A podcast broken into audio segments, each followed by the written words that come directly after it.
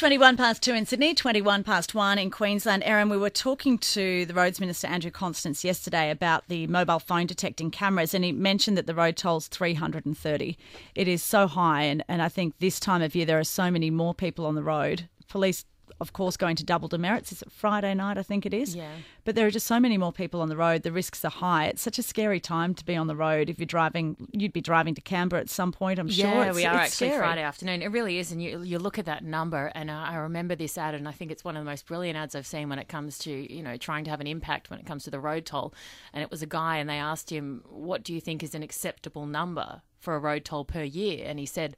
I think maybe a hundred or, or something, and then from behind him, a hundred of his closest family and friends all walked out, and he had tears coming down. It was just so powerful, and that's what we've kind of got to do, isn't it? We've got to make people realise that it could be your loved ones involved, and I know that we can't get it down to zero. That's impossible, but we've got to try and minimise it. And I guess that this campaign that we're about to talk about with St John Ambulance is exactly that. That we, of course, we want people to take extra care and be vigilant, but it's near impossible to get the toll down to zero. So St John Ambulance New South Wales is launching the First on the Scene campaign just to highlight the importance of knowing the basic yet vital first aid in the event of an accident because you can save someone's lives.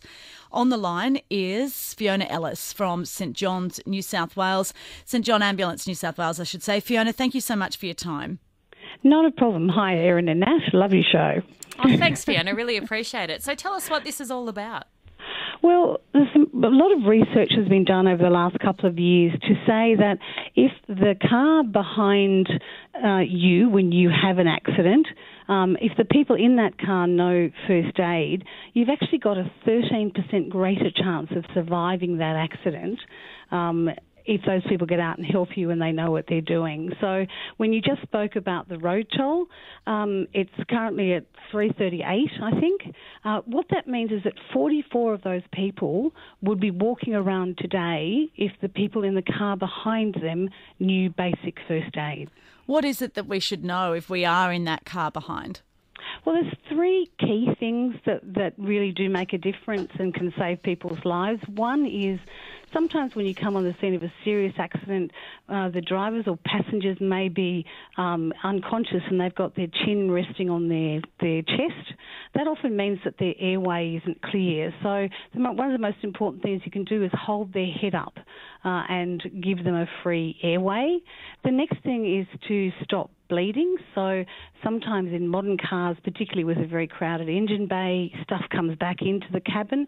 So somebody might have a bleeding knee or something. Get a towel or a pad out of the car and apply pressure to that and try to stop the bleeding. Um, and then the third thing is if the person is unconscious or unresponsive, get them out of the car and commence doing CPR. Um, and obviously, first and foremost, call triple O because the ambulance people know what they're doing and they will get there as soon as they can.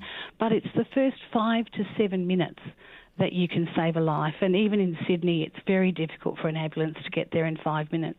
You mentioned using a towel or a pad or something to stop the bleeding. Uh, Are you recommending that people carry things like this in their car just in case? Well, yes and no. I mean, I think most of us, particularly in holiday traffic, and we seem to get more accidents during holiday periods. Everybody's got a beach towel or something in the car that they can can use. Um, but yes, in a first aid kit. So if you're carrying a first aid kit in your car, they will have compression dressings that can actually go onto to wounds. Uh, and we do recommend that everybody has a first aid kit in their car. My dad used to be a stickler for putting a blanket on the top when we took off on driving trips. There would always be a blanket in the car just in case. I think it was just Yeah. that Really? paranoia. Yeah, it was something we had to do. You mentioned CPR. Can you give us a quick refresher on, on, on what the what the rules are at the moment? Okay, well, the rules are that it's 30 compressions to two breaths. So you do 30 compressions, and of course, we all know uh, in our heads staying alive. And for the younger people, there is actually a Spotify playlist now for CPR. So those who are under 20 and don't remember staying alive, um, Hey Soul Sister is another one that works for the right number of compressions. Uh, and then two breaths, and then back to 30 compressions. And you just keep doing that until such time as the ambulance arrives. And if there's one or two or three of you to do that, then swap over and make sure that people aren't getting tired. Um, but it really does make an enormous difference in saving a life. Do you have any examples of, of when just a random bystander or someone else in another car has gone to someone's aid and helped save their life? We, we do get plenty of our that have been, people that have been trained by St John will come back and tell us stories, and yes, it does happen quite often. And also in these research uh, papers that have been written through universities and road safety commissions, um, they actually have the stories in there of, of how that simply holding somebody's head up can actually save a life, and they've got lots of examples of that. So, yeah, there's lots of instances where people um, do do it.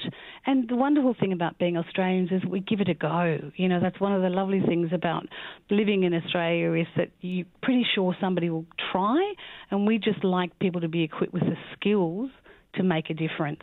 Fiona, thank you so much for your time and for running us through those important skills. Thank you. Okay, thanks.